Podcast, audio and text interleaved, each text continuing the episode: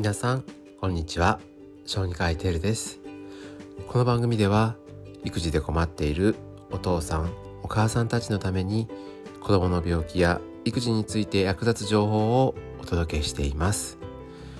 えー、毎月1回えー、小児科医って学会に入っているので小児科学会雑誌っていうのが配られるんですけれど、まあ、その雑誌っていろいろ記事が入ってるんですね。で今回その中でもうすごく気になったのが、あのカプセル型のスポンジのおもちゃ。あのスポンジのちっちゃいやつがカプセルに入っていてお湯とかでそのカプセルが溶けてその中からこう動物とか恐竜とかそういうこうスポンジがこう大きくなるっていうおもちゃあるの見たことある人たくさんいますよね。だって100均とかでも売ってあって安いですしあの色もたくさんあって子供たち多分好きだと思うんですけどそれが子供のこう体内に入ってしまったという事故の報告が載っていたので今日はその話をしようかなと思います。えー、学会雑誌の方には、えー、2つほど載っていました。でこれ僕前も話したことあると思うんですけれどインジャリアラートって言って障害速報要はそういう予期しないような事故とかが起きた時に、えー、報告してくれるページとか情報の部分があるんですけれどそこの記事を紹介しようと思います。まず1つ目が3歳の女の子に起きたことです。えっ、とまあある日気が付くとおむつに血液がつくようになってなんか痒そうにお股をですね痒そうにしているに気がつきました。でまあなんでかななんで出血するのかなと思っていろんな病院とかを巡っていってまあちょっと感染症でも起こしてるのかなとか思われて抗生剤を使ったりして良くなったり悪くなったりを繰り返していました。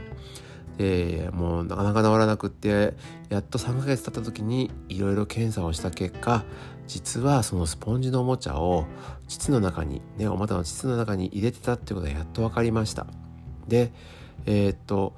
鎮静と言ってまあ麻酔とまではいきませんけど、まあ、お薬で眠らせて、まあ、やっとようやく取り出すことができたという事故があったわけですね。はい、もう一つ次ね5歳の女の子です。でこの子は少し内容が違ってお風呂でまあ一人で遊んでた時に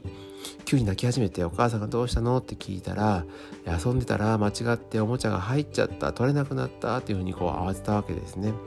で結局翌日になって病院に行ってまあ取り出そうと思ったわけですけど痛かったり怖かったりとかもあるのでこの子もやはり鎮静というお薬を使って少し眠ってもらって処置をして翌日には取ることができました。まあ、いずれも今回の場合は話のトピックとしてはまあ、女の子がですね お股に入れてしまうっていうところが、まあ、ポイントとして挙げられているわけです。でこうやっていくといやいやそんなこと起きるわけないって思うかもしれませんけど、まあ、ちょうどこれぐらいの年頃っていうのは、まあ、男の子もそうなんですけど、まあ、外性器にすごく興味を持つ年頃でもあるんです。だからそういうところに触ってしまったりとか、えー、あとこうちっちゃなものをですね耳とか鼻とかに入れたがる子ってやっぱいると思うんですよね、えー、僕も実際あのガムを鼻に入れたことが自分自身もあるのでまあちょっと何とも言えないんですけどなのでそういうちっちゃなものをまあお股もそうですし、えー、耳とか鼻とかあとまあもちろん口だと誤飲とか誤嚥にもなりますけどそういうところに入れてしまうっていう事故は結構多くあるんですね。でこれが起きたのは大体えー、2019年と2020年に起きたことをもとに報告されているんですけれどもう実はその前からもう一件消費者庁からのこう、まあ、注意喚起のレポートが実はされているんですね。で、えーと、この時も4歳の女の子で4ヶ月間ですよ4ヶ月間にわたって原因不明の体調不良が続いてようやくお股のね膣の中に入っていることが分かって全身の麻酔をかけて摘出したという流れがあるわけです。えーもう繰り返しますけど4ヶ月とか3ヶ月とかちっちゃいことやっぱ自分が何したか分かってないのでそこに至るまですごく難しいんです。でじゃあ小児科医、ね、医者だから気がつけようと思うかもしれませんけど、まあ、あのこれ自体が起きてる率っていうのが、えー、その報告書に入れますと4%程度って言われているのでなかなかじゃその稀なんですね。稀だからこそまさかそんなところにって思っちゃうわけですけどまあ実際自分もそのおもちゃがやっぱ子供が気に入って買っちゃったこともあって遊んだこともありますけどお風呂場で子供ってすごいそういうの好きなんですよね。でやっぱりこう見ててすぐこう口にしそうになったりするから大きくなったスポンジを食べてしまうというリスクもあるというのを自分でもですね身をもってあ怖いなというふうに思ったところです。はい、であとさっき4%って言いましたけど実はこれどれぐらいの年齢に起きるかっていうと実はですね2歳から10歳ぐらいまでこういうことを起こしちゃうみたいです。はい、で平均すると約6.3歳なので意外にこうものが分かってきた年齢でもこれを体の中に入れちゃうっていう事故は起きるんだなっていうところがポイントですね。でさらに言うと,、えーと、消費者生活センターがそのおもちゃについていろいろ調べてみてるんですけれどまずそのカプセルの大きさって一般的に大人が飲むカプセルの薬とほぼ同じサイズです。で、えーと、冷たい温度だとなかなか溶けないんですけれどもう体の体温の温度である30度の後半とかお湯の温度の40度ぐらいになるともうあっさり数分で溶けてしまうんですね。で大きさもう結構大きくなりますよねカプセルの大きさに比べると。でこのカプセルの大きさだったらもう鼻とか耳とかどこでも入ると思います。で場合によってはお尻にも入るかもしれません。で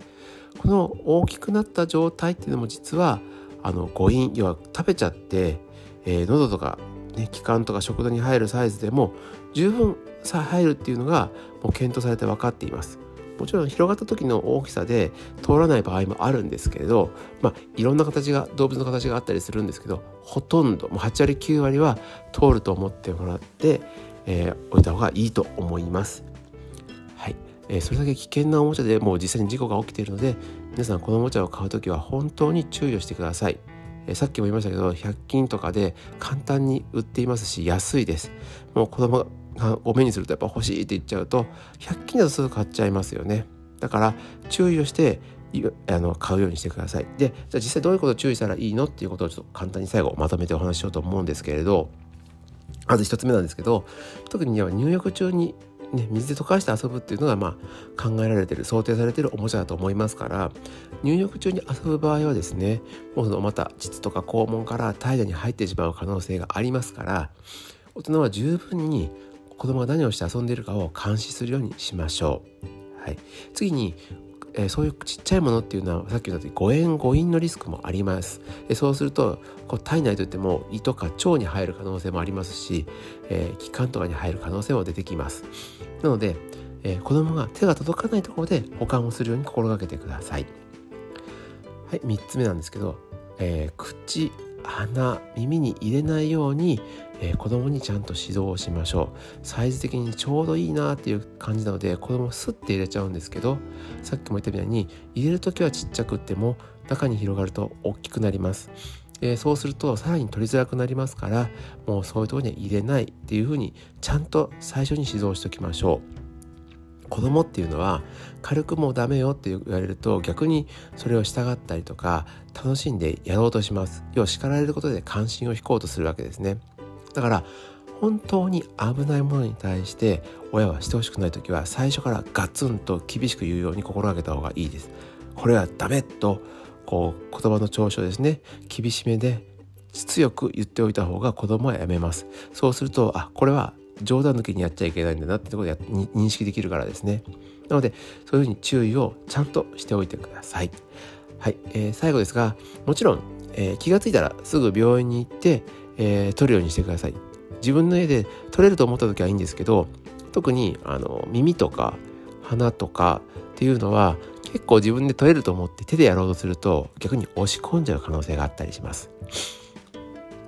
もちろんあの家にですねちゃんとしたピンセットとかがあればそれでキュッて取れるんですけどなかなかうまくいかないことがあって、えーと、ツボにはまるぐらいだったら早めに病院を受診するようにしてください。い、以上ポイント4点をことにお話をしておきました。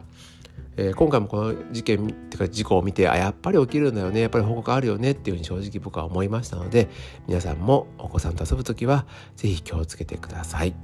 はい、で特にうちも娘なんですけど女の子のお子さんを持つ親御さん特に注意してあげましょう、はい、これからもこのように医学に育児に対する役立つ医学の情報をお話ししていこうと思います。以上小児科医テルでした。